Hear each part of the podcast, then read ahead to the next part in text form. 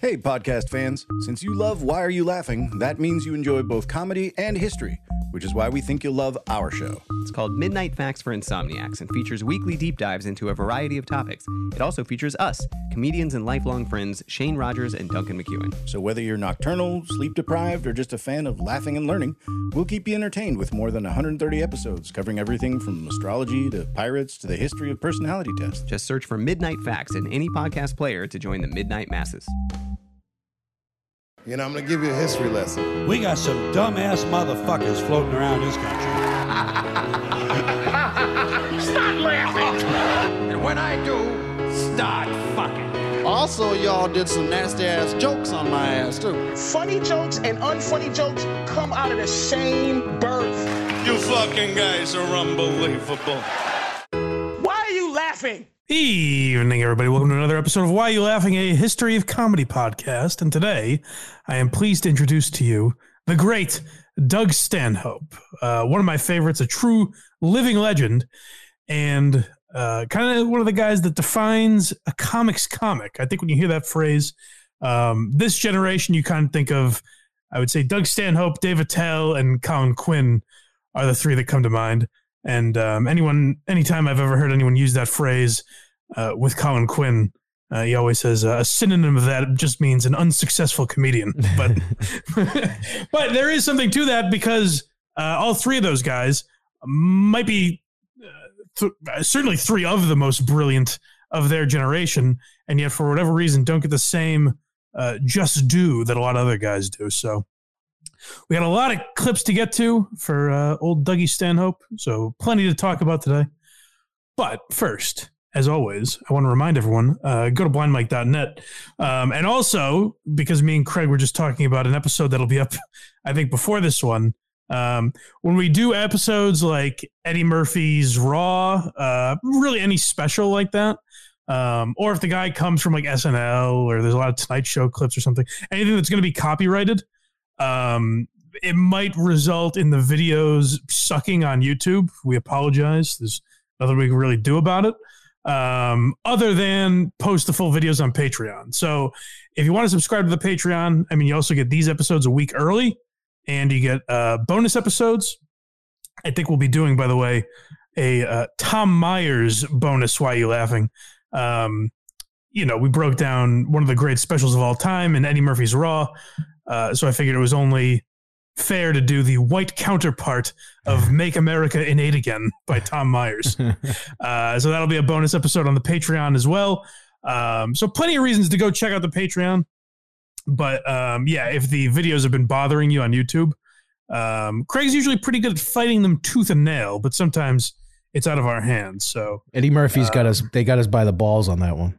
They certainly do. Yeah. I don't blame Eddie. I blame YouTube, but me and Eddie are cool. I feel like he would let me do it. So check out the Patreon. If that stuff interests you at all, also blindmike.net, you can support the show for free, as well as Blind Mike Project and Who Are the Socials. Links for all the podcasts that I do are up at blindmike.net. So support the show for free or support us on Patreon.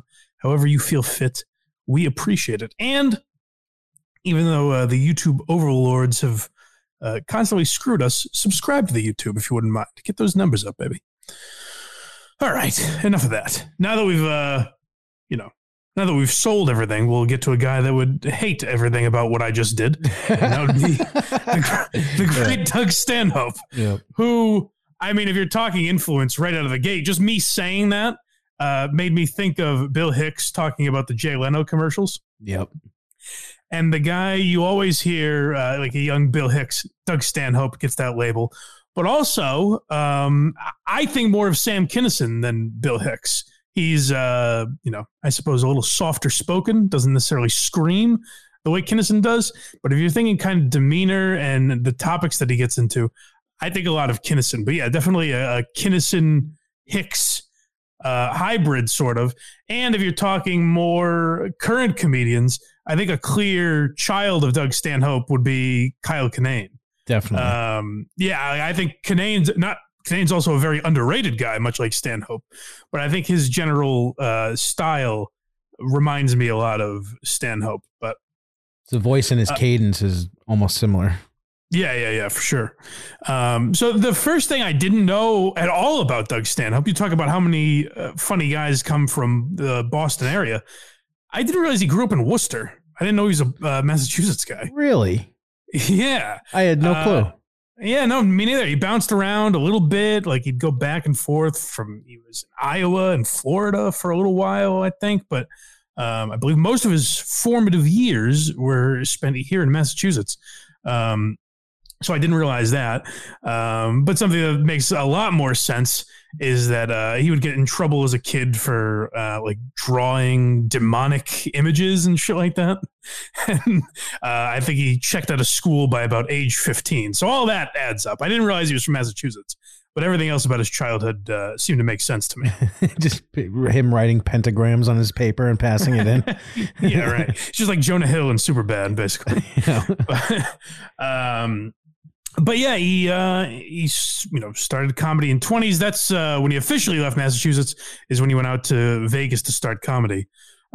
Is our first clip his television debut? Yes. This was weird to look up. And the other guy I had this experience with was Louis C.K., where when you listen to their early work, I remember I was listening to Pandora when Pandora was a little more popular. And I would go to, like, I would just type in, Louis C.K. or Bill Burr or something like that. And, 10 years ago, that's how I discovered a lot of guys like Mulaney, Hannibal Buress, Tom Segura. But one thing I do remember about that is I would go to the Louis C.K. channel and I would hear this clip from like 1990. I'm like, who the fuck is this? And I'm like, it sounds a little like Louis. And sure enough, it was like, it doesn't sound like the same guy. He's got a little bit of the voice in there. Mm-hmm. But he's doing almost like 80s type of material. It's very weird to listen to. And I think you're going to hear a little bit of that in this clip from Doug Stanhope's television debut, which I believe was 1992. This is great, man. Isn't this great? Jesus, my television debut right now. I should be nervous, but just got done working a couple of weeks up through Montana. And you think normal stage fright's one thing, but... playing for bikers and rednecks and you stand up there. I mean, normal stage fright's one thing, but when you're going to stand up in front of those guys and me looking like some kind of cellmate, dream date, calendar boy.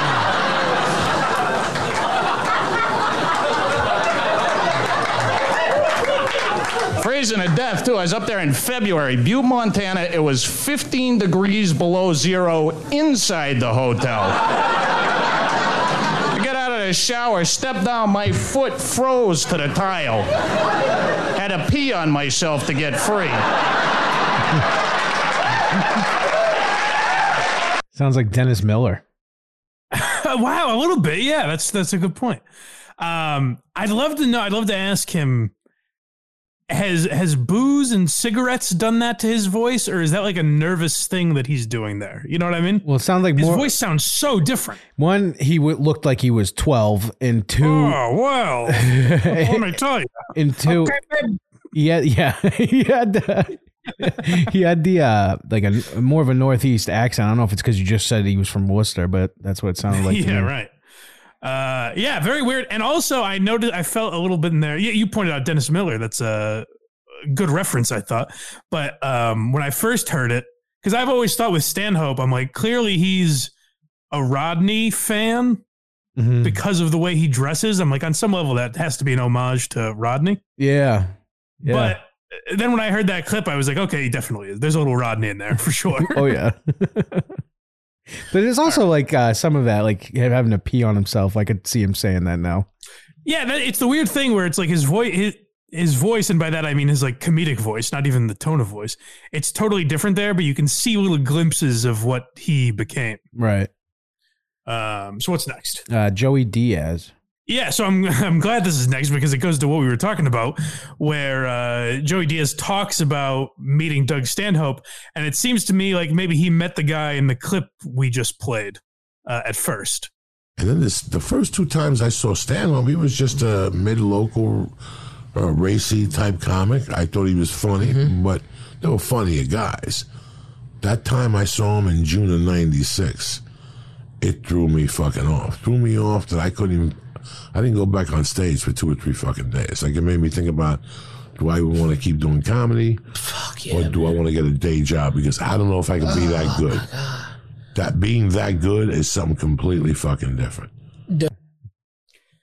So around that time, I guess he lost to Dane Cook in a comedy competition, which is wild to think about, but also explains the trajectory of both of their careers from there pretty well. Makes perfect sense to me. Yeah, makes a lot of sense.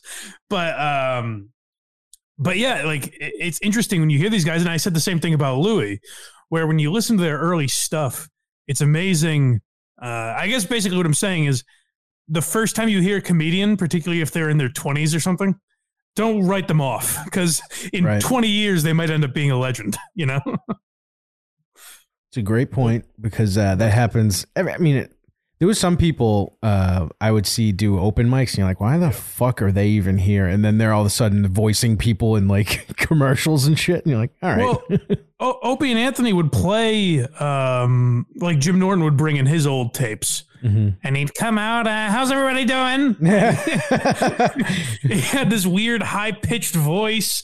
It's interesting when you're listening to these guys, that should be a show in itself. The problem is guys from that era, not everyone, I assume, has tapes of like their very early work.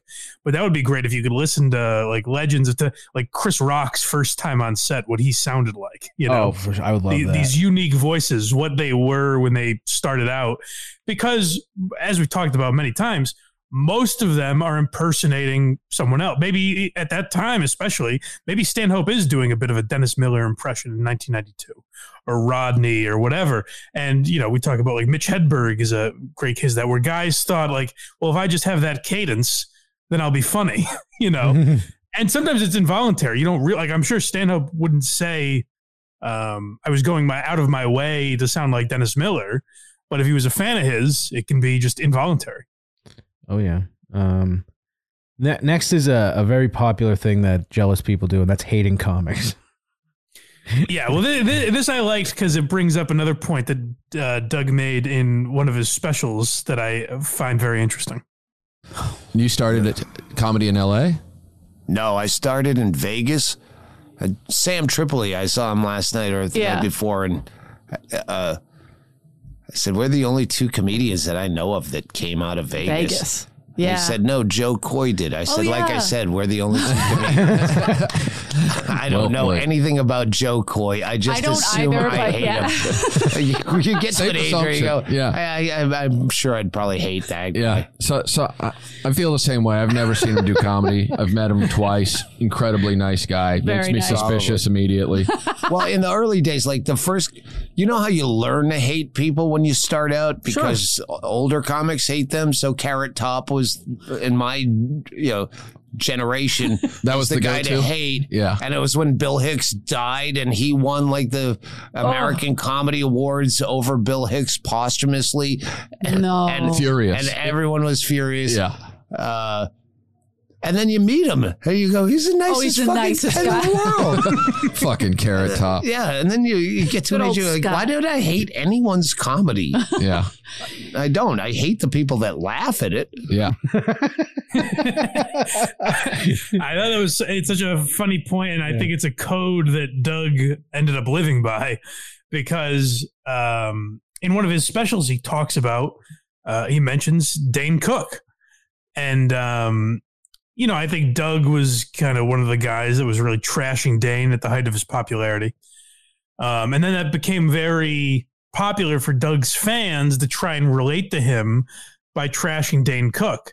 So Doug's basic premise was like, I hope you guys understand that, like, if Dane Cook were here in this room with all these people that love me and are here to see me, if Dane Cook were here, he'd be the only one I want to talk to, because he's the only one I can relate to in any way. We're both comedians. At least we have that. You people I have nothing in common with. So I think that's one thing he's great at, is where he can really like viscerally hate something. And then I'll also have the perspective to be like, well, but why do I? You know? Right. I think that's the type of perspective that Doug has, where he can be very funny and very brash and, polarizing, but also have the perspective on his own point to be like, well, why do I even really feel this way? You know, his Joe Coy line was hilarious. I just imagine I'd hate him. Like I said, two comics out of Vegas. Yeah, right. But next we have him talking about his Mitzi audition. So this is also interesting because I've heard Doug himself tell two different versions of this, which might just be the result of drinking the amount that he does. But this is one version of his Mitzi audition. I was an improv guy the bar there was the fucking great bar to hang out in. That's why I was never a big comedy store guy. Because they had the front bar. Yeah, front bar. You didn't have to listen to comedy, which is the best part of it. Right. So I'd done a set and then sitting at the bar and this angry but hot waitress. Usually coincides. She came out just loudly complaining about how hackneyed the fucking comics are. And they all talk about why does... And I'm watching fucking Flight 800 footage on the news, and I just had some retort. She goes, "Yeah, well, make that funny." And I went home with a mission. Yeah, and I wrote this fucking bit about like the medical examiner. They were getting so much shit, like the medical examiner, and it's been 3 days press conferences, and they still can't identify my son's body. I'm like, this guy's in fucking wherever, Long Island, some shit town, Long Island, and like he's as busy as the Maytag repairman, and now he's got fucking garbage barges of body parts he's trying to put together with like Mr. Potato Heads or something like that. Solid. Like, does this look like your boy's spleen to you? You want to help me out here? Whose spleen is this? Anyone recognize it? That's solid. Yeah, that's a solid. It was bit. To the point. So you can make it funny to showcase for Mitzi. Yeah, that's fucking great. Was it brand new? Yeah, it was. Wow. That's ballsy. We don't have a recent disasters comic yet. He's regular now. So there's a few things that I found interesting about that clip. One was that I've also heard him tell the story that Mitzi didn't pass him at the Comedy Store. That it wasn't until someone else was in charge. I think maybe Adam Egan. I'm not sure where he got passed, but the kind of interaction that he describes there is that, and maybe this is part of the reason I thought of Sam Kinison. Maybe I'd heard this somewhere before, but when the first time I guess he auditioned for her, she just said, he's too much like Sam. And just, that was it.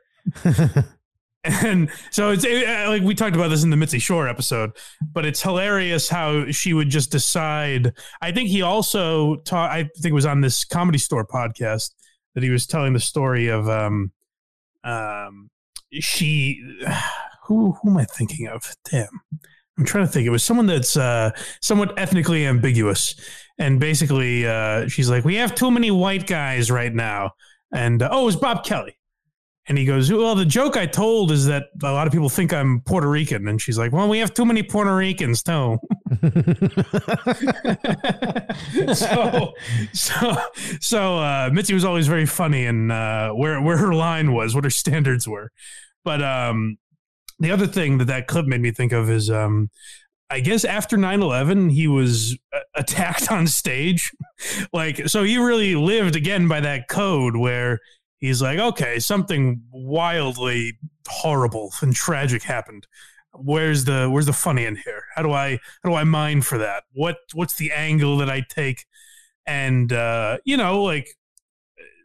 think another student of Doug's would probably be a guy like Anthony Jeselnik, where that's literally Anthony's whole thing is like whatever the worst thing in the news is, how do I make that funny? And I think Stanhope definitely has a lot of that, as you can hear in that clip. For sure. All of his specials are so dark. Yeah. He has an interesting philosophy that you can definitely tell once I heard him say this, I'm like, oh, that makes perfect sense, where he describes it as He's like, you know, I have my jokes in the beginning. You talk about this or that. But then there's the one chunk that the special is really about. And that's very true of him. I mean, we'll get to probably my favorite one at the end of the podcast. But that is true if you watch his specials where it's like, yeah, we'll go in and out of different things. But then at the end, you're like, oh, okay, this is why you're here to tell us this story. Now I get it. This is what you put your whole year behind. Yeah, yeah. Next we have him talking about Girls Gone Wild, I think on Marin. Yeah. So he talks about a couple of his great opportunities. So yeah, one of them, he was involved in Girls Gone Wild. He was involved in The Man Show. He had a prank show in the early 2000s that we'll talk about. So he had all these like weird little opportunities that we'll hear him discuss. This whole idea of how do you live with yourself with certain things is something I think about. And so one of the reasons why I'm in my garage. I mean, you must think about that. You must have made a choice at some point where you're like, what the fuck can I do that I can live with myself? But that's the problem is I know that I'm that guy and that I have that kind of hate within me. Yeah. So anyone who would like know me from The Man Show or Girls Gone Wild infomercials, I would want to kill me. Then why'd you do it? Because it was seemed funny at the time. I had no idea. I did so. Girls Gone Wild was just such a goof thing, and we filmed like 9 nights, and I just thought it would be a goofy thing to do because it was pop culture. Right, I did Jerry Springer once where I was pretending to be a guy that was upset my girlfriend because it was funny. Right. I didn't know that they were going to repeat that commercial every 15 minutes for a year and a half on every basic cable channel where everyone came home drunk and just saw me go, show me where babies feed. Like they took one piece, one drunken thing I said sometime at a bar, goofing on stupid drunken sorority whores. One joke, and then made it into my inadvertent catchphrase, show me where babies feed. So how long did it take you to erase that? I think it's pretty much gone. Good. He talked about the host, whatever you call him, the main Girls Gone Wild guy, and said he was the biggest piece of shit he's ever met. Like, I mean, I think there's plenty of stories out there about the way he treated the women. Yeah. But just in general, I guess he was just like a pompous douchebag. Like that was awful to deal with. And he has some pretty funny stories from that time, the Girls Gone Wild era. But it is, you hear him there where he's just like, yeah, because I thought it was funny. I don't know. That's why I did it. That's the interesting thing about what the internet has done to comedy, where it's like at the time, sure, there was absolutely an argument where like Girls Gone Wild is demeaning to women. That argument was certainly out there. But for the most part, no one was like, oh, Doug Stanhope is essentially a rapist for contributing to that sort of culture. Whereas now things have changed. In many ways for the better and some for the worse. Things have just changed as how we look at the world. So it's weird to have to go back and look at that and be like, how do you explain this? And I think Doug has the perfect perspective on it because he's like, nah, I don't know. I thought it was funny at the time, I guess. He wants to be like, it's still kind of funny. Do you want to go to his other TV show or The Man Show? Let's play the other TV show real quick. Just Spy TV. Yeah. There's a little clip of that, and we'll talk about that before we get into The Man Show, which I find a little more interesting. Doug was on his way out of town for a huge meeting when his Nana dropped dead. When I came back, she was stinking, bugs all over her, starting to get a little maggoty. Can he convince this group of shuttle drivers to handle a little extra baggage on their way to the airport? I'm gonna drop her at the mortuary. So she's dead right now, man? Yeah, so I don't know. Come on, man. It's a little piece we call Nana Needs a Ride. First of all, I just love like 90s commercials. I know. Like teasers for television shows or movies. It was funny though, because he had like a moving blanket with like a wig sticking out of the top. It was very funny. Yeah. So it's weird because Doug kept getting these opportunities where it's like, so he was on that Spy TV. He said they stole basically all of his ideas and just got ratings from them. Like they gave him no credit or anything and just used his ideas. He had his own pilot, I believe, for Fox. It may have gone a couple episodes. I'm not 100% on that, but very short-lived. And it's weird because, like, Doug keeps getting these opportunities. It's like, I get why he's being hired for these things on the surface. It's like I kind of get, if you listen to Doug's comedy or, you know, have a feel for his persona at all, I get why on the surface you might think like, oh, he should be part of Girls Gone Wild or a prank show or The Man Show or something. It's like, but it means you're not fully paying attention to who he is. Mm. You know what I mean? Where it's like, yeah, I can see how you got there, but it doesn't fit really. But Doug basically was saying that he took a lot of these opportunities essentially just to get to a point, like to survive up until a point where comedy could just sustain him. Like, I don't think he had any aspirations of being an actor or, you know, creating a sitcom or anything like that. I think to him, these were all kind of like paychecks that he was taking. The Man Show, however, I think is a little different in the sense that, you know, we did a whole episode about it, but when Kimmel and Carolla left The Man Show, they bring in Rogan and Stanhope. And that's a perfect example of what I'm talking about, where it's like, yeah, I guess if you know Rogan on the surface, if you know who he is, he's a bro who also considers himself a bit of an intellectual. You know, he likes fighting and smoking weed and all of that. Stanhope's a drunk. It's like, I get why you think that would work, but these aren't the right guys for it unless you let them completely change what Kimmel and Carolla were doing. Like, it would have to be something totally different because they're totally different guys than those two. So this is him talking a little bit about the process of The Man Show. Yeah. But I guess the question is, because I think that like we were on similar trajectories at one time, and then when you came out here, I don't know when the first time was, but when did you realize that show business was fucked? The Man Show. I have no regrets about that because of knowing now how the process works. And how we were completely, we had no ability to make that show better, and we really had great ideas. And what was stopping you? Into the Man Show. Well, that's not really Man Show. It has to be. So we'd have good ideas that had some social relevance, right? Some kind of. And who are you answering to? Everybody. That's the thing. It's you know, we'd pitch it around the writer's room, and then Tom Giannis, the head writer, would pitch it to the executive producer, and he'd send it up to the production company, and they'd send it to Comedy Central, yeah. And they'd run it past their lawyers and the censors, and then, you know, so you have an idea, and it's 3 days. Yeah, and so he goes on to tell, it's a long story, so I didn't include all of it. But basically, he and Rogan had an idea, essentially for the sex rights of homeless men.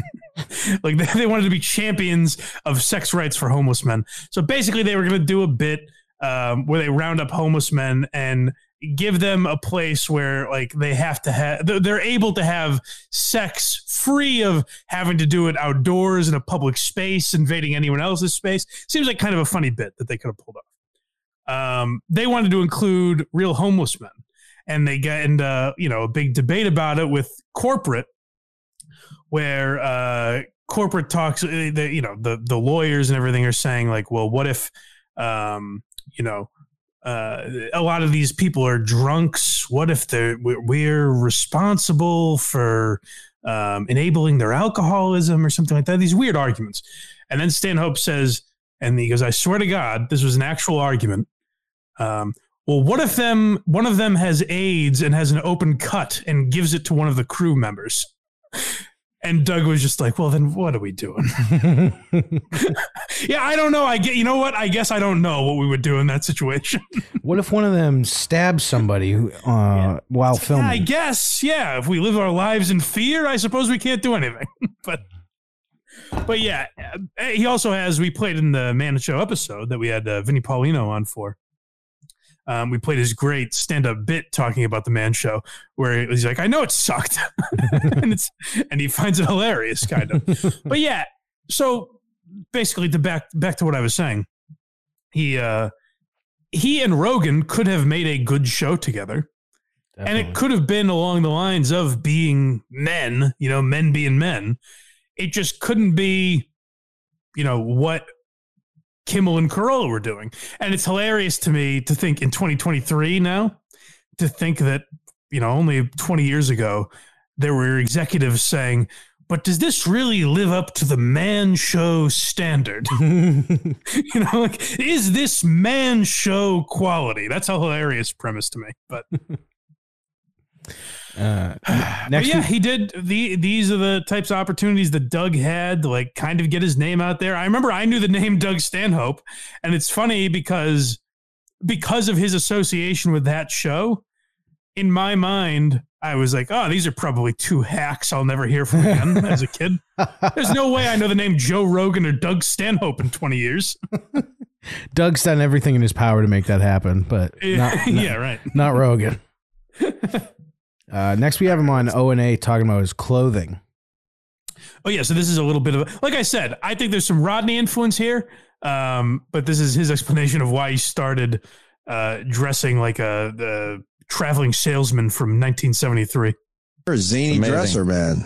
You got a look. Doug Stanhope's got a look. Tilt on old leisure suit shit. Yeah, that's like old leisure suit. I'm old enough now that people don't know if you're kidding. Like, right. If I was 25, I remember I used to have a suitcase. I don't know if you remember this, Norton, but I came to New York City one of the first times I came here, and I had an old suitcase like that. Flowered? Yellow flowered suitcase. And I go, I'm going to New York City. I'm going to, like, a handle bag. Oh, my God. Like a Pan Am flight attendant would have. Walking around New York City. And I was skipping. Remember, I'm going to take this and I'm going to skip through New York City, and I did. Just looking like a mark. Look, oh, he's trying. You were gnarly. I'm old. I can wear a fucking 70s suit like this, and people go, I don't think he's fucking around. It doesn't look bad on you, though. I mean, it's such a fine line because there are guys that could do that, and whether or not they mean it, you would just be like, oh, you're ripping off. You're trying to be Rodney.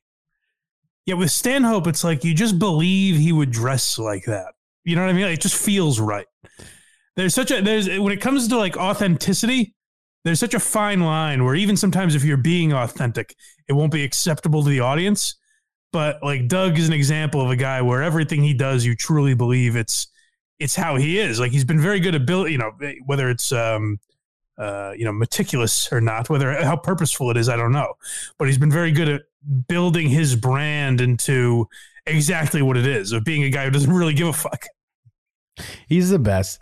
It's weird seeing him not in these suits now.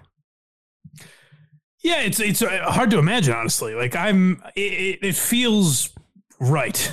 He belongs in those, and it's weird that he didn't wear them earlier. Like, it's weird that on the Man Show, that's another thing they said, or that Doug said, is that he would listen to things, and this is where it comes to, like, where it helps to have confidence, but also just experience for a number of years, because he would get notes like, hey, you're slouching and you look like you don't want to be here on the Man Show. And he's like, yeah, well, that's my thing. But he's like, I don't know. They're telling me not to do that. So maybe I shouldn't. Whereas now he'd be like, yeah, well then find someone else. I don't know. That's what I do. It's because I'm slouching and I don't want to be here. Yeah. I'm hungover and I don't want to be here. Next we have him on Stern talking about Bisbee.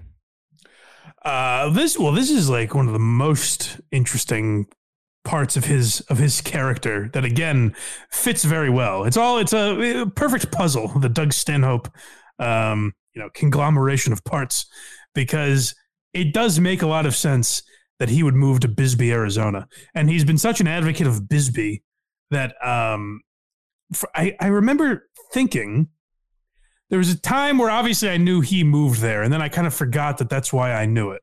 Mm-hmm. And then at one time, I thought like Bisbee was like the hub. It was Phoenix and then Bisbee were the two hubs of Arizona. Yeah.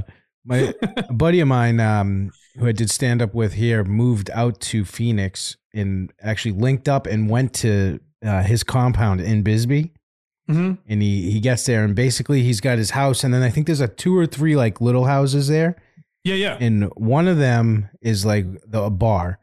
And he goes in, and Doug's in there, and he made him go do stand-up in front of him in the house.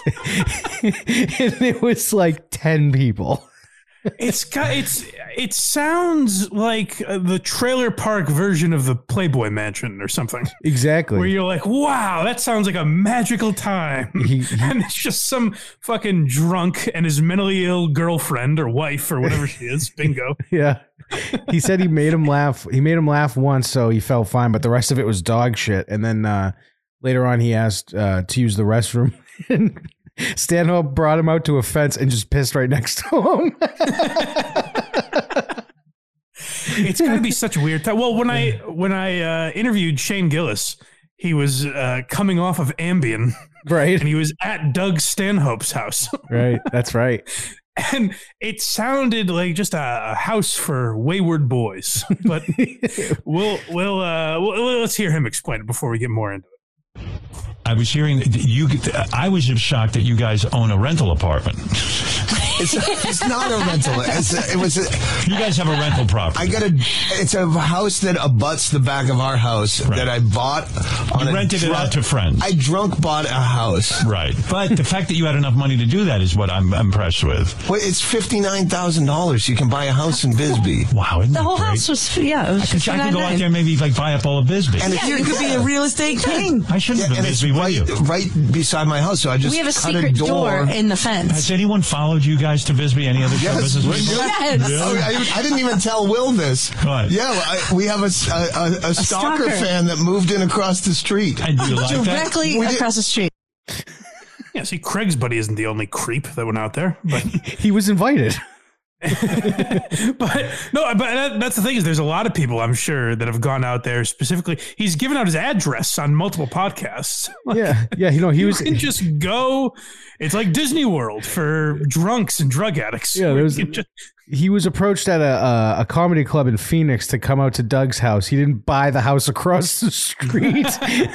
Tomato.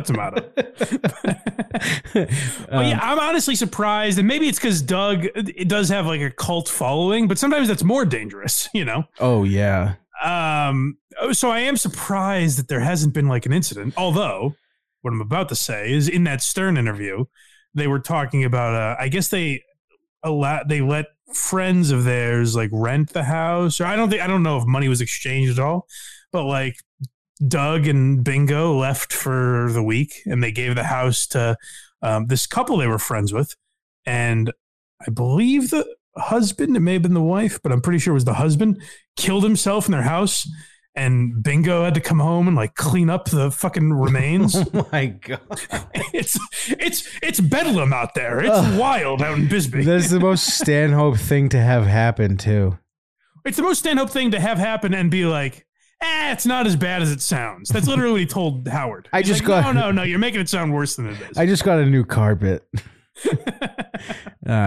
Here's him on O&A talking more about Bisbee though. A little more Bisbee. Yeah. 2005, I believe, is when he moved out there too, which I didn't realize how early it was. Where like, you know, he'd been on The Man Show, but he hadn't really made a name for himself in 2005. He'd made some kind of name for himself. Obviously he built up a following, but like, I don't know. It wasn't the internet wasn't where it is now. So it takes a lot of balls to be like, I'm just going to leave. You know, now you have like Nate Bargatze, he lives in Nashville. You have Rogan and all these guys in Austin. You know, you kind of have people around the country that are able to pull off a comedy career, not being in New York or Los Angeles. 2005, that wasn't really the case. Stanhope was a pioneer for a lot of these guys. Mm. Pick Bisbee. Would you throw a fucking dart at a map? How'd you get Bisbee, Arizona? Who recommended Bisbee? I found it accidentally just driving back roads, but it's this weird little town, and there's nothing like it. Sounds weird. It's like this hippie enclave. It was a mining town where the mine went bust in the 70s, and all the property value just went dirt cheap, so all these artisan freaks just took over the town, and it's the most beautiful town, all built in the mountains. It's not on the way to anything, so no one finds it. It's not like Sedona or something. It sounds like the type of fucking Beverly Hills jack-off, you know, jumps in and makes it overpriced. It feels like after I think the pandemic and everything, I feel like people have a lot more of that mindset where it's like, just bring me to, you know, North Carolina or Montana or something like that. But Back then, no one was thinking like that. Like, that's a ballsy move for Stanhope to make. Now, the argument could be that he didn't even really give a fuck about his career. He just bought a house for $59,000. He could drink himself to death for if he wanted to in Bisbee, Arizona. But it is still, I think, ballsy for a guy to make that move. And then it honestly became even, you know, more impressive once, like, podcasting became such a thing. Stanhope started his podcast, I think in 2013, 10 years ago. But you know, like not long after that is when, particularly in Los Angeles, a lot of these guys got bigger just from being on each other's podcast. Rogan obviously being the most popular example, but you look at all these, Andrew Santino and Bobby Lee and Segura and Kreischer and all these guys. That got massive followings, honestly, more for their podcasts than for their stand-up. So when that became such a promotional tool, for Stanhope to still be in Arizona is a pretty gutsy move. I do also think it hinders his career in a way because, like with, I mentioned Colin Quinn and Dave Attell, at least they're around and they'll pop into, Jim and Sam, or they'll do like We Might Be Drunk or one of those New York podcast, Legion of Skanks, they'll pop into whatever. Stanhope's not around at all, so you almost forget about him at times, which is, I mean, it's criminal if you're a comedy fan, but I'm guilty of it too, where I'm like, oh yeah, fucking Stanhope, I forgot about him. Oh yeah, where's he been? Oh yeah, Bisbee. Wow. Bisbee, Arizona. Must be overpopulated now though. Yeah, so many people moved out to Bisbee to follow Stanhope. Yeah, you would, there's been a couple times he would throw like a Super Bowl party and put his address out there and be like, hey, whoever feels like coming. Yeah, it became like the spot. You would talk about like watching football and like just these Bisbee, the dregs of Bisbee would drag themselves. I'm saying this, I'm sure guys I would much rather hang out with than anyone else, any classier person. He would have people over for the game, right? So all these randos would show up, and Sal Vulcano would be at his house, and he'd be like, "What are you doing?" Yeah, that's the weird thing is you would mix with these legitimately like famous people, which we'll get into. But also, sad note to that recently is they had a fire at his house in Bisbee. Yes. And Stanhope, this is pretty recently. And I know when the last time he was on Rogan was about a year ago, and he said he hadn't like left his house left Bisbee in over a year at that time. Yep. And Stanhope's a guy like, thank God he didn't, but would it shock you if you found out like, oh yeah, Doug's house caught on fire and he died? It's like, oh, that seems about right. Yeah. He thought he could put the fire out by jumping on it. Something like that. Next we have him on Louis, the scene. So this is, and the reason I wanted to include this is because he also had an independent film come out recently. I, for the life of me, don't know how to access it.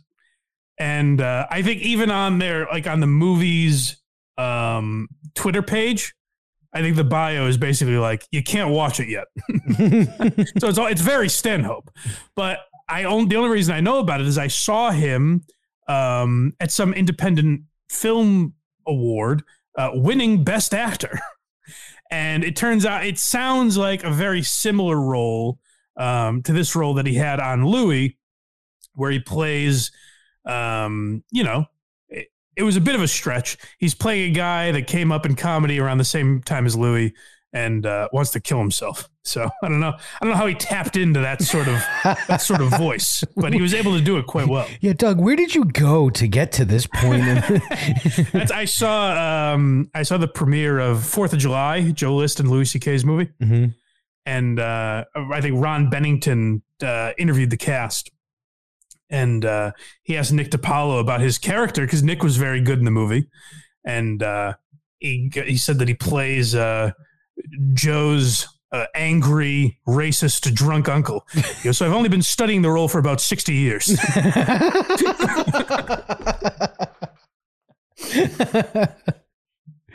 Yeah, I'm listening. Go ahead. Look, man, I'm cashing in. I'm done. I'm 40 shit years old. I got nothing. I got nobody. And I don't want anything. I don't want anybody. And that's the worst part, when the want goes. That's bad. I mean, like, suffering is one thing, or not having is one thing, but when you just don't care anymore, you know, I've gone soft in the last 3 pussies I've been in. You get to a point where, you know, maybe it's time to just put a period at the end of my, whatever this was. So you're gonna quit comedy? How dense are you? Comedy? Who gives a shit about comedy, man? Well, what are you talking about? My life. I'm going to end it. It's such a great line, too, for Louis to throw in there, because it kind of shows how self-involved a lot of comedians can be, where this guy's pouring his heart out to you, and you're like, so you're going to quit comedy? And he's like, how did you get that from this? But it's such a great episode of Louis, and it's one of those, and Louis had this with a few guys, where, like, he would put a lot of comics in his stuff, because he would say, he would kind of write the part and just be like, oh, Stanhope's perfect for this. He did it for Jim Florentine, I know, is one. Todd Barry has a great episode where he's like, oh, these guys, like, I would kind of want to showcase these guys. And that episode always made me feel like, all right, I know that Stanhope's brand is not giving a fuck and not wanting to do anything, but I do kind of wish he acted more, because he's a great actor. Yeah, I always liked the one when he had Dane Cook on. They kind of had it out, like they're I think we played that in the Dane Cook episode. Yeah, that was a great scene, because it was very real. Right. Like, you could tell. I mean, I think both guys said this. Like, they didn't actually have the conversation, but that's what the conversation would have been had they had it. Yeah, I saw Dane Cook said somewhere that. They didn't have the conversation, and what they saw, Louis wrote both sets of lines. So it was great. That's the brilliant perspective of, not to go on a Louis tangent, but like, to have that argument with yourself and accurately portray the other guy's the side of things is, I think, what makes him a genius. Yeah, especially too, because Dane could just be like, oh, so you do understand where I'm coming from, clearly. right. There's nothing else to really talk about then. Next we have him on the bonfire. Okay, so this I included because I wanted to portray to all of you what Doug would do, because like I said, he kind of lived in Bisbee through a time where it was very important to get on a lot of these podcasts and radio shows and promote your stuff when you had something going on. So what Doug would do, I'm specifically thinking of one tour, I believe, in 2015, where he went to New York to promote whatever he was doing. And he would start on Jim and Sam, or whatever, you know, Opie and Jim, whatever the morning show was at that time. And that's, you know, let's say he comes in at like 8 o'clock in the morning. Let's pretend. It could have been 7. I'm not sure. And he would start drinking. And then he would do these marathon podcasts where he would line up shows throughout the day. And he would do, Kumia's show, and he would go on Legion of Skanks, and he would go on The Bonfire. He would go on Nick DiPaolo, which he has a very funny line about that I'll mention after this. But he would do all these shows, and you would watch him at that time. Like, if you lined up the podcasts and radio shows correctly, you would hear him get progressively more shit-faced throughout the day. So, like, we've heard enough clips. We know what Doug sounds like sober, obviously. You can tell he's a little inebriated in this one. What he's trying to do is make a point. This might actually be 2017, because it's right around the Me Too movement and everything. So what he's trying to do is present an argument that, like, yeah, everyone's had regrettable sex. However, Yamaneika Saunders is in, who's a comedian from a younger generation than Doug. And she's a woman of color who's a little overweight. And this is how Doug presents the argument that he's trying to make to her. Have you ever fucked a guy that you know he regretted it the next day? Interesting. No. already. Then you're not aware. You think it's never happened? Oh my God. Oh, is this what this is about? Me having some nigga in a stale suit try to roast me on this fucking show? Is he kidding me? No, I'm trying to. No, you think I don't understand that? No, I didn't understand that whack ass joke you just did. Just Black Lou hyped up. Don't ever fucking try to play me like that. Every dude that fucks me wants to fuck me. Now, what woman has fucked you and regretted it? Probably a million.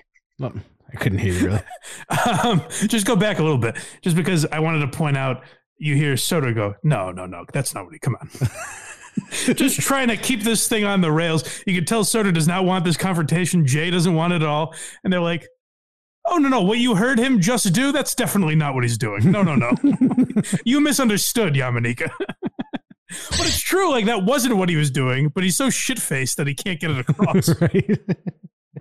Is this what this is about? Me having some nigga in a stale suit try to roast me on this fucking show? Is he kidding me? No, I'm trying to. No, you think I don't understand that? No, I didn't understand that whack ass joke you just did just now. Black Lou hyped up. Don't ever fucking try to play me like that. Every dude that fucks me wants to fuck me. Now, what woman has fucked you and regretted it? Probably a million. Let's start with Bingo. Becky, good timing. And that was her name, ho. But I'm just telling you, I'm not in the mood for this bullshit today. So if this is what he's on, I'll leave. Because I'm a respectable comic also. I'm not putting no jingle jangle. I came in here with some black shit when I came in here. He's hot up and hot and all this other dumb shit. I'm telling you, I don't give a fuck about a Dan a Doug or whatever the fuck his name is. I'm telling you right now. I thought we were all going to chachi together. So whatever, I'm smiling. Don't worry. Good, you should. But whatever insults you trying to pull out, you put it on these two because they're the hosts here. Don't put it on me. No, I think he was trying to bridge it. No, he wasn't trying to bridge the gap. I understand where the fuck he was going with that joke. Every human being alive. Is there any man that ever regretted fucking me? Then I'm not being honest with my. Get the fuck out of here, nigga. You don't know me like that. God, she's a barrel of laughs.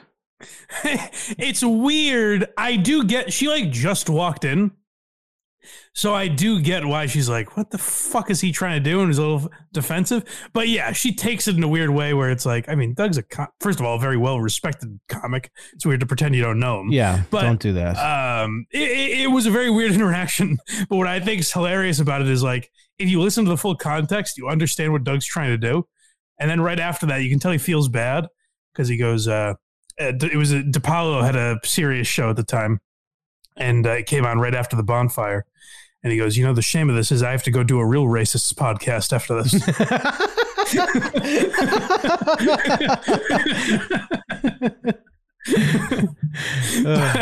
But yeah, the only reason I wanted to play it's not a a seminal moment in Doug's career or anything, but I think it was funny that he would just do these marathon shows where if you listen to all of them, you'd be like, boy, I remember him making that point a lot more coherently 6 hours ago. It's just very funny, but she stinks. She's all right. It's not certainly not her best moment. I don't mind Yamaneika, but yeah, that's not a great moment of hers. Next, we have unique podcast interview. Oh, so now I wanted to mention more his podcast because, again, I think his podcast is very underrated because it's not in that same scene. Part of it is I don't think he puts the when I say effort, I kind of put this in quotes, where the reason for a lot of the success of guys like Schultz and Santino and these guys is they know how to work the algorithm. They know what works on YouTube, what you have to put in the captions, what you have to have for thumbnails, all that. Stanhope doesn't give a fuck about that, obviously. So that's part of the reason his podcast isn't as popular. But I find it so interesting, like what he does in some of these episodes. For example, there's an episode where he describes he got a letter from a fan who was going to kill themselves, and the lengths that he goes to try and make sure this person is all right is a wild story. And there's a lot of things like that, based on a lot of the stuff that Doug talks about. I think he attracts an audience that is definitely more open about certain mental illness and things. Mm-hmm. Like I mentioned, Bingo also was his wife. Oh, I wanted to go back to this, too, before I forget.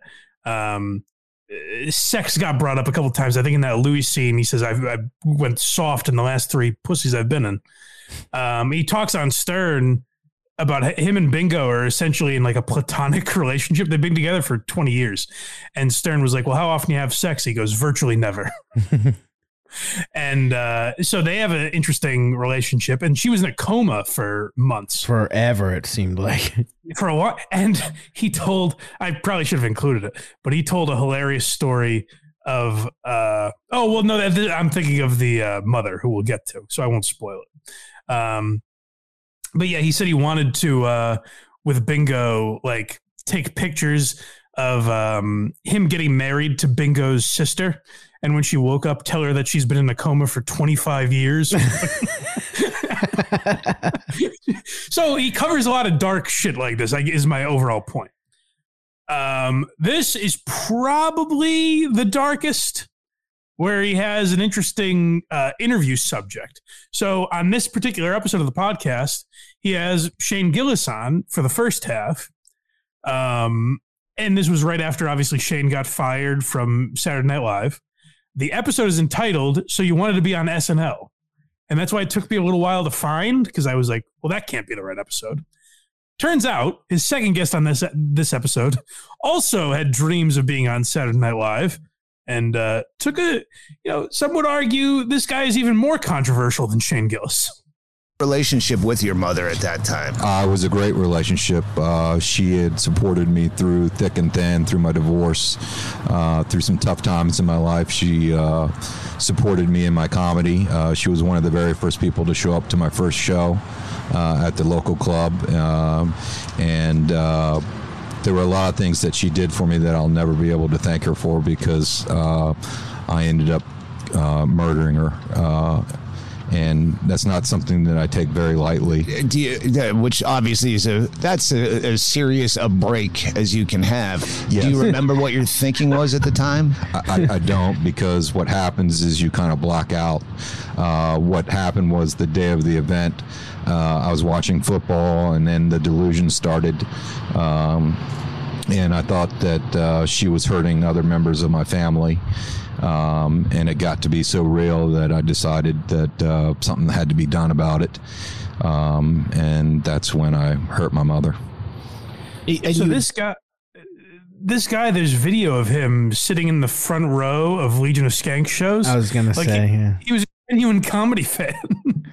And then all of a sudden, one day he wasn't there anymore. And they're like, whatever happened to that guy? And they found out he murdered his mother. And he's out. He's out from insanity, I believe. It's fucking crazy, and it's such an interesting podcast to listen to, because you hear Doug there, like a guy from 60 Minutes talking to Charles Manson, saying, "Well, that's a pretty serious break." But it's fascinating, because there's, it's weird to say because it involves murder, but like, there's no judgment really. Doug's just getting to the bottom of this guy's mental illness, and he very matter-of-factly talks about it, and it is fascinating.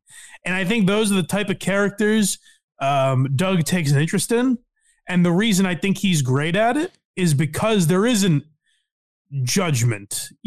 Obviously, I don't think he thinks it's a good thing that man murdered his mother. Right. I don't think he puts that in the positive column. Yeah, well, maybe he does. Who knows? Maybe he does.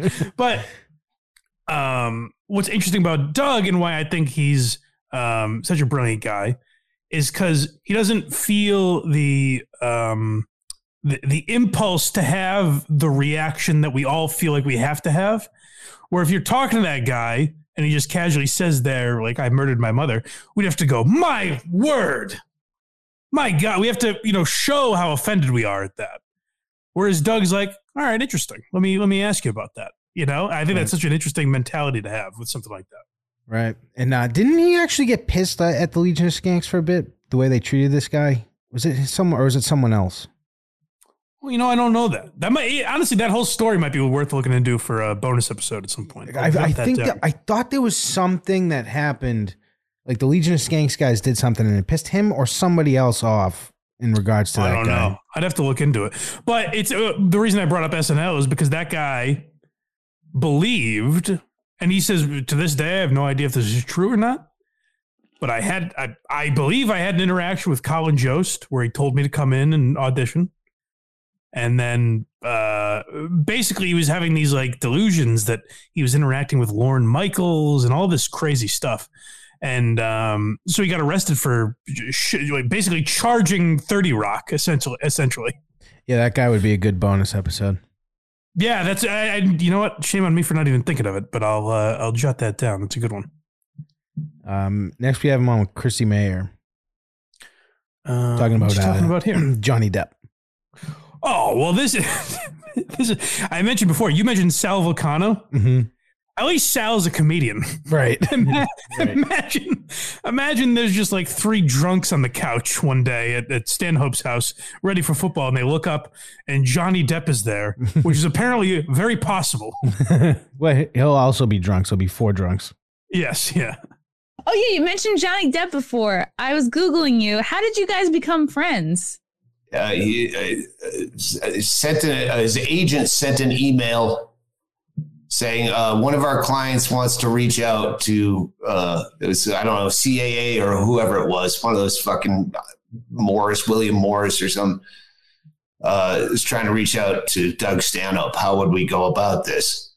And then my manager contacted them. It's right before a show in Canada I was about to do. He's like, well, evidently Johnny Depp wants to talk to you. I'm like, it was almost like it was right after a special had come out where I'd like have to do all new material that I've like really focused on. And I'm like, well, for what? He's like, well, that's all the information I have. And then it was 9 days of a Canadian tour. Every day I'm just staring at my phone, waiting for it to ring, taking any kind of spam call. Does Johnny Depp telemarketer.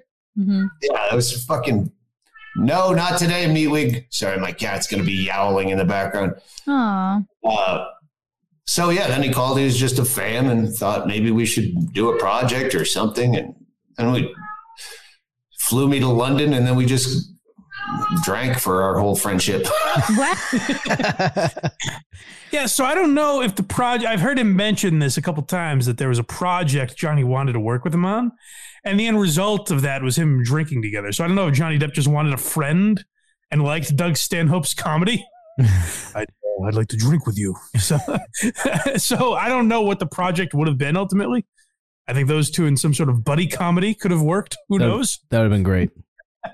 But it's a wild relationship that led to Doug Stanhope getting sued by Amber Heard because he called, what was it exactly? He said she was, did he say she was extorting him or the lawsuit was frivolous or something like that? But he made some accusations about Amber Heard, and she, who was always of sound mind, felt them to be untrue. And sued Doug Stanhope.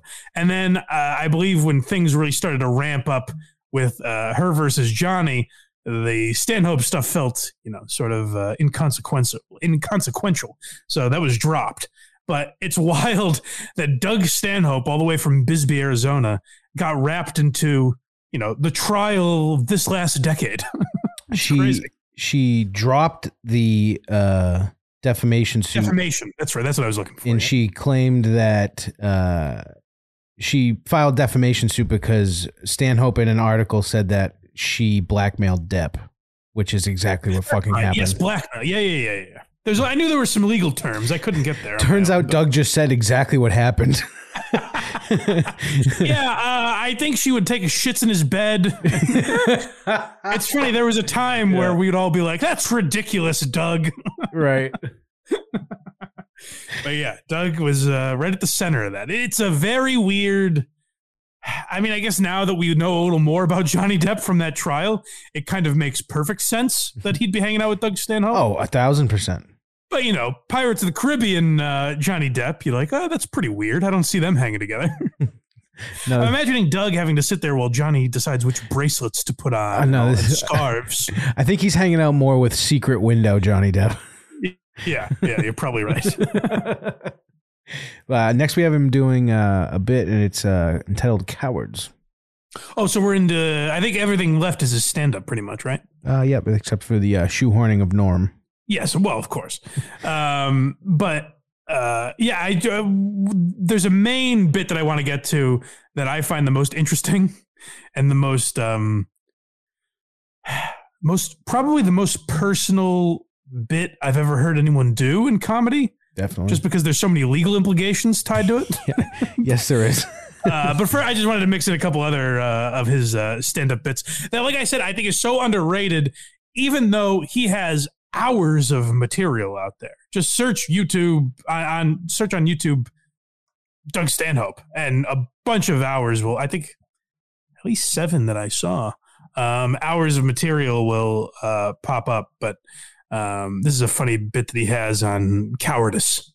Coward is the most misused word in this society. It's like a big bailout word where you got nothing else to. John Walsh, America's Most Wanted, right? Every week, let's call this 800 number right now and get this cowardly murderer off the streets once and for all. And you go, coward? Come on, there's words that would fit, right? Sociopath, whack job. Dick, you just want to be simple, dick, there you go. But coward, the guy's driving around with body parts in his car, for God's sakes. I get clammy palms just driving around with expired tags, much less chunks of a little kid in my trunk. I'm not condoning the behavior, I'm just saying, it's a little nervy. A little ice in the veins for that project. So, I highly recommend if Doug is in your town, go catch his stand-up because I think he's constantly turning out new material. He constantly has new stuff.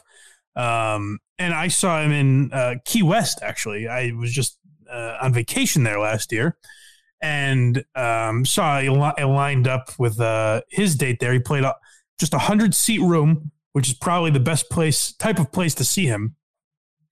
And, you know, he drinks and just goes off for like an hour and a half. He does usually. I think particularly that night, he wasn't doing a late show. He was just doing the one show.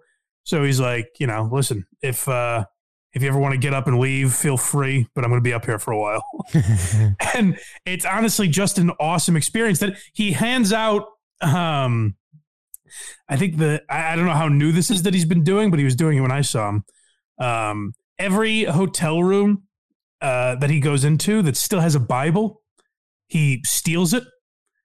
And then at his shows, he autographs them and sells them himself. So he's making money off stolen Bibles, which I wanted to get one and I didn't for some reason. I think I think it was like $100 and I was like, that's too much.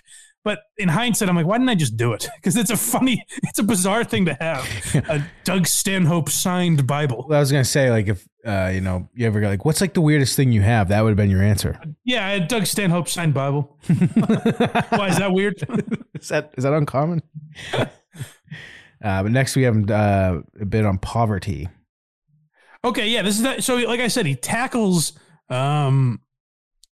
basically every social issue, which is why I kind of wish he was more prevalent, because we've talked about this before. Like when we talked about Bill Hicks, we said, who's the guy of this generation? And I mean, Doug Stanhope's a little older, so it's not like I'm talking about an up and coming guy here, but I think he's certainly that voice. And, you know, at times I wish it was a little louder. Now, it's also weird for me to wish that when Doug is perfectly capable of just doing it and doesn't feel like it. You know, he'd rather have a quiet life in Bisbee, which is very respectable. But yeah, his takes on things honestly are, I feel like Carlin's the wrong example. The example I always want to go to is Carlin. Hicks is probably a better example because it's stuff you might not agree with and it might not hold up in 20 years. You know, the way people tweet out like Carlin clips now and are like, see, he knew. Hicks was different in the sense that, like, he might have been wrong about a lot of stuff. He was right about a lot of stuff as well, but there's stuff he's wrong about, but it was uniquely him. And I think that's exactly what Stanhope's voice is also. Definitely.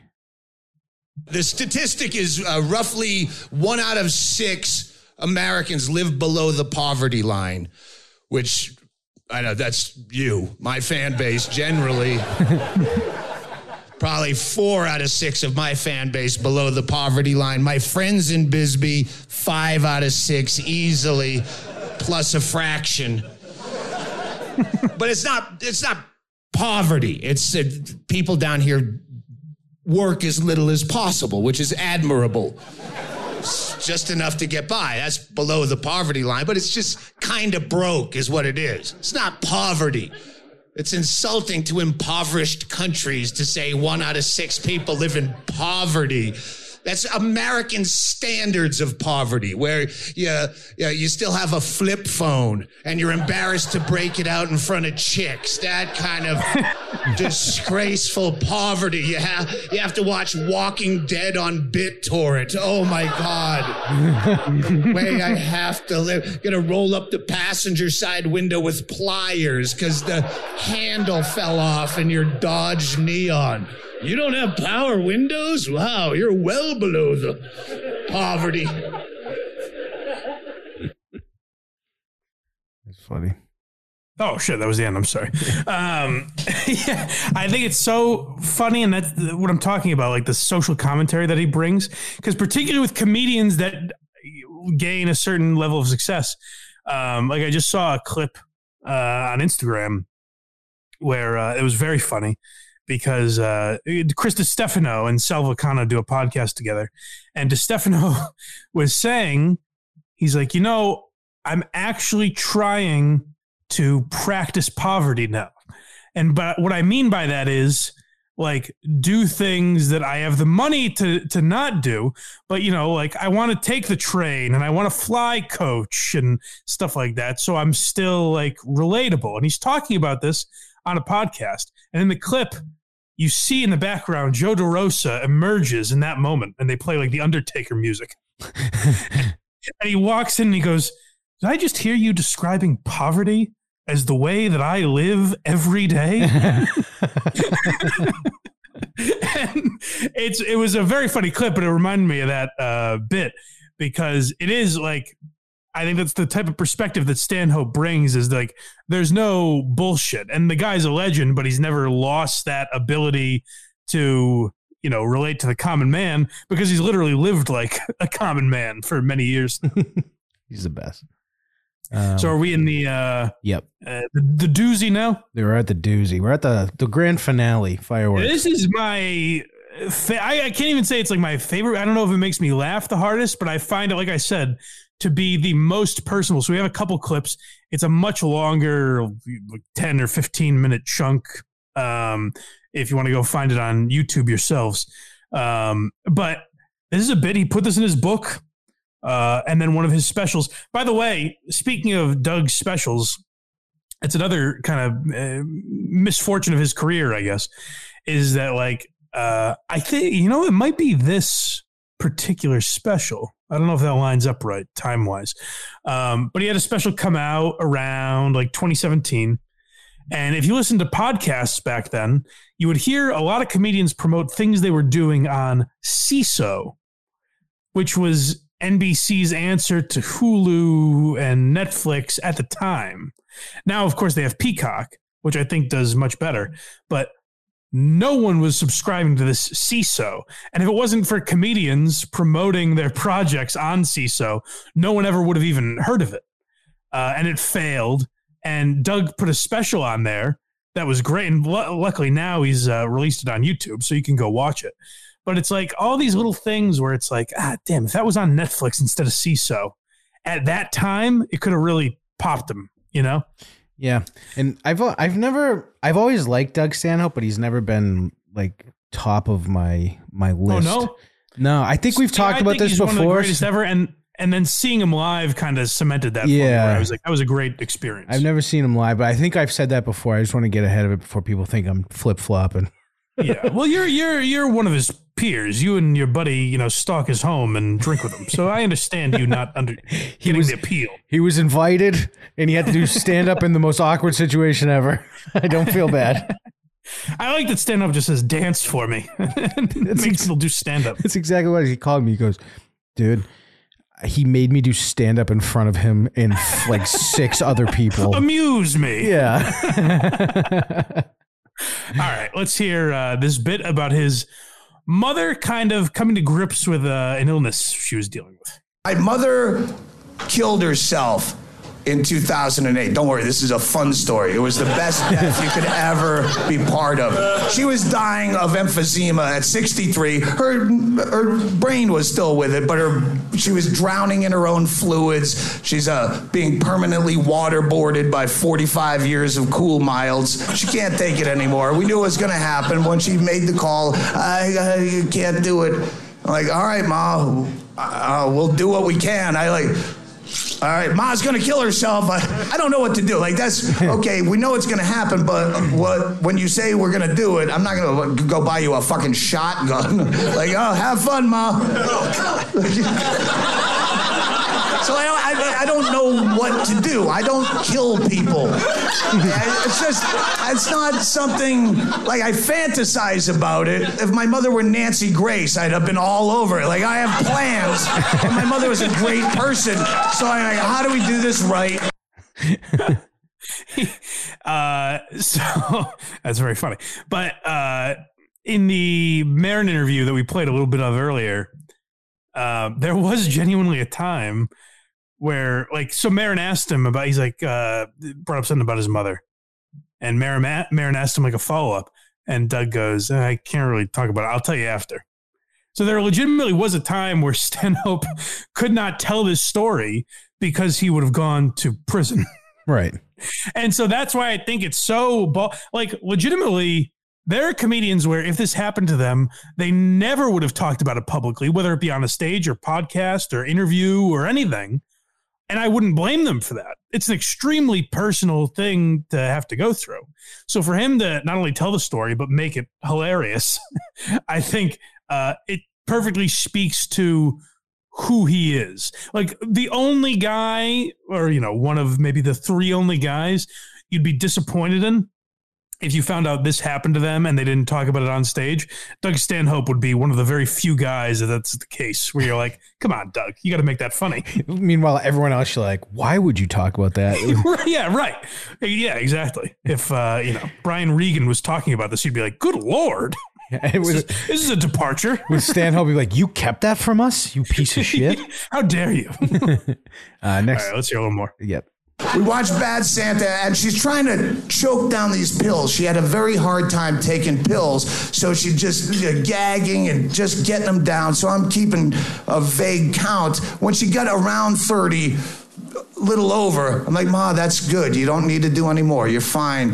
And she said, I don't want to take any chances. She was so scared of fucking up. She took all 90. No, we're sitting there in horror going, you're wasting. Ma, they said 30 of those would kill any human being alive. You could leave 60 of them for me and Bingo as our only inheritance, other than the last 17-year-old blind cat you have, Georgia. Yeah, we're going to have 60 morphines to have spontaneous memorials for Mother every here and again. Remember, Mom? Papa Morphine. Woo! What a great lady. What a crazy old bitch. No. Hoarder till the end, all fucking 90. It's very funny. He talks about how she didn't want to interrupt football, so she did it on a Saturday instead of a Sunday. Again, it's like the darkest story ever if you look at it on the surface. Oh yeah. But he's able to make it hilarious to the point where you're almost like rooting for her to die as you listen to this story. You're like, hey, good for her. Right. You know? It's one of those too that, like, if you saw this typed out, you'd be like, God, Doug's a monster. Well, it's in his book. So yeah. I haven't read it, but maybe it doesn't make it funny. I've only listened. So I get the full feel. But. Meaning like if you saw typed out that his mother OD'd, but she didn't leave him any of the pills. You're like, you asshole. What a piece of well, there's a little more that might make you say that. I think in the closing bit here. The afterlife is this. If there were no afterlife, how could my mother have bought me and my friends so many nice things from the Sky Mall catalog on her credit card 4 days after she passed from this earth.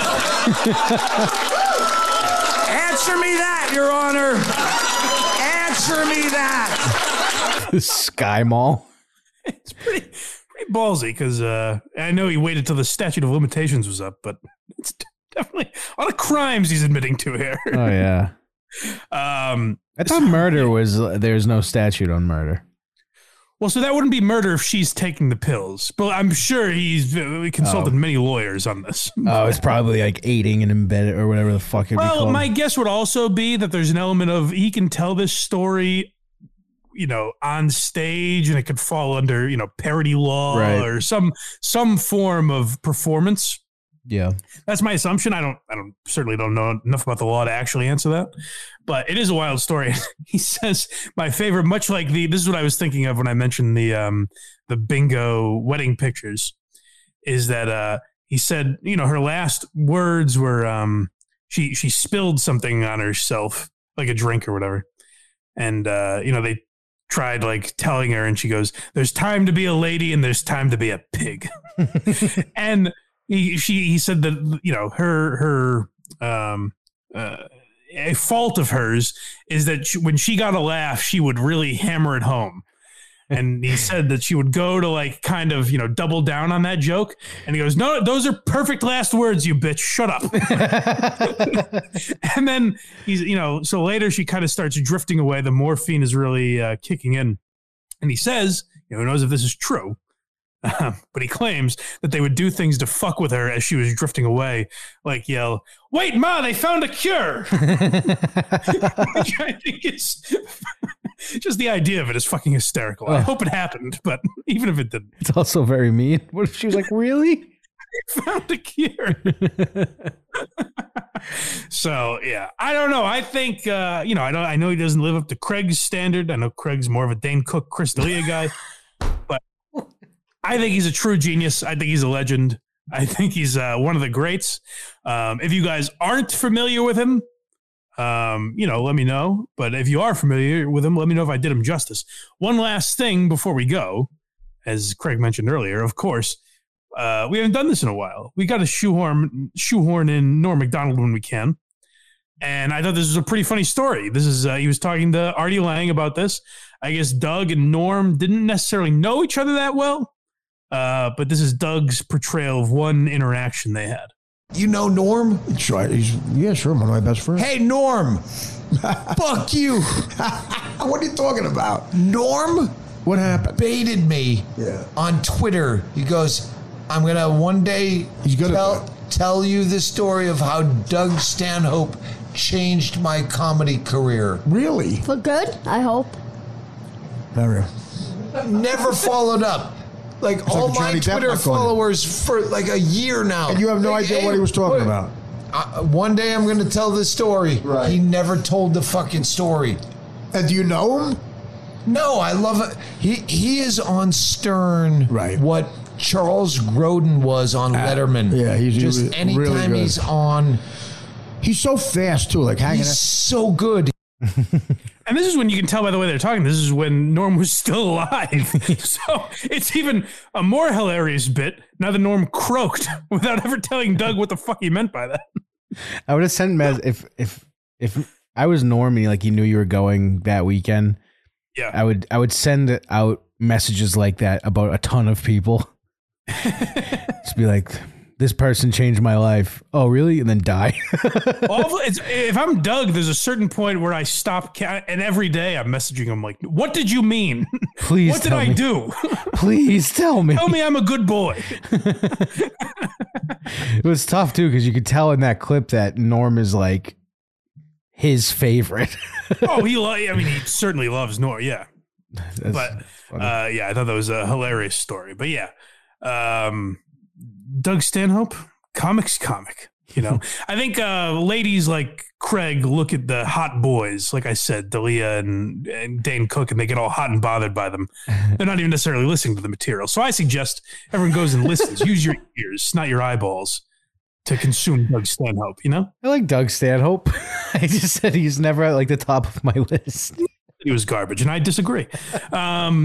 So go to blindmike.net for goodness sake.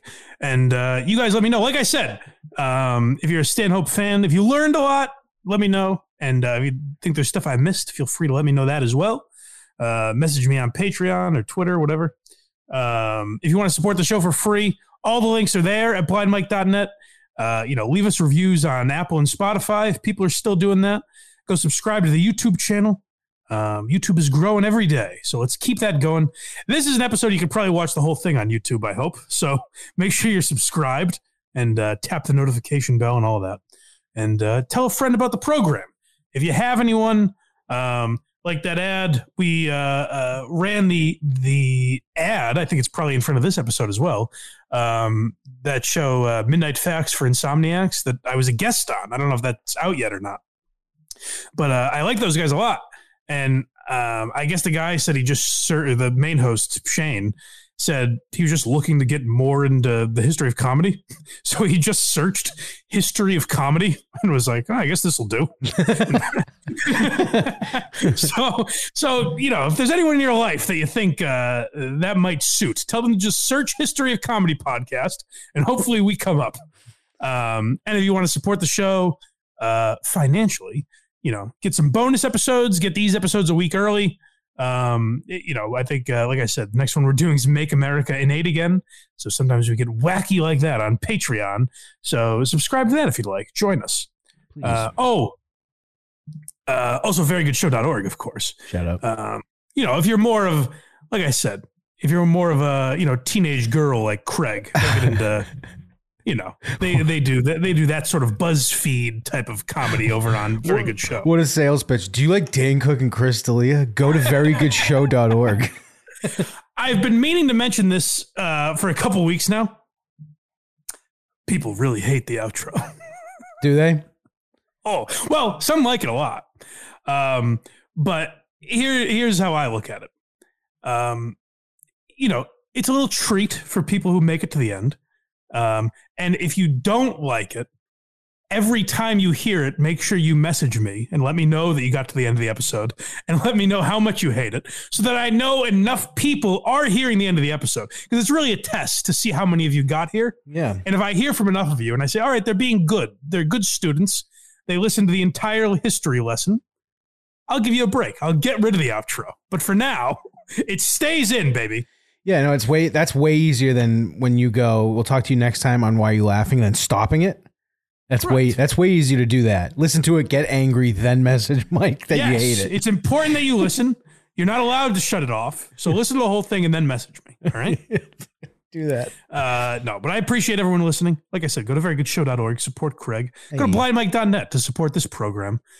And we will talk to you guys next time on Why Are You Laughing?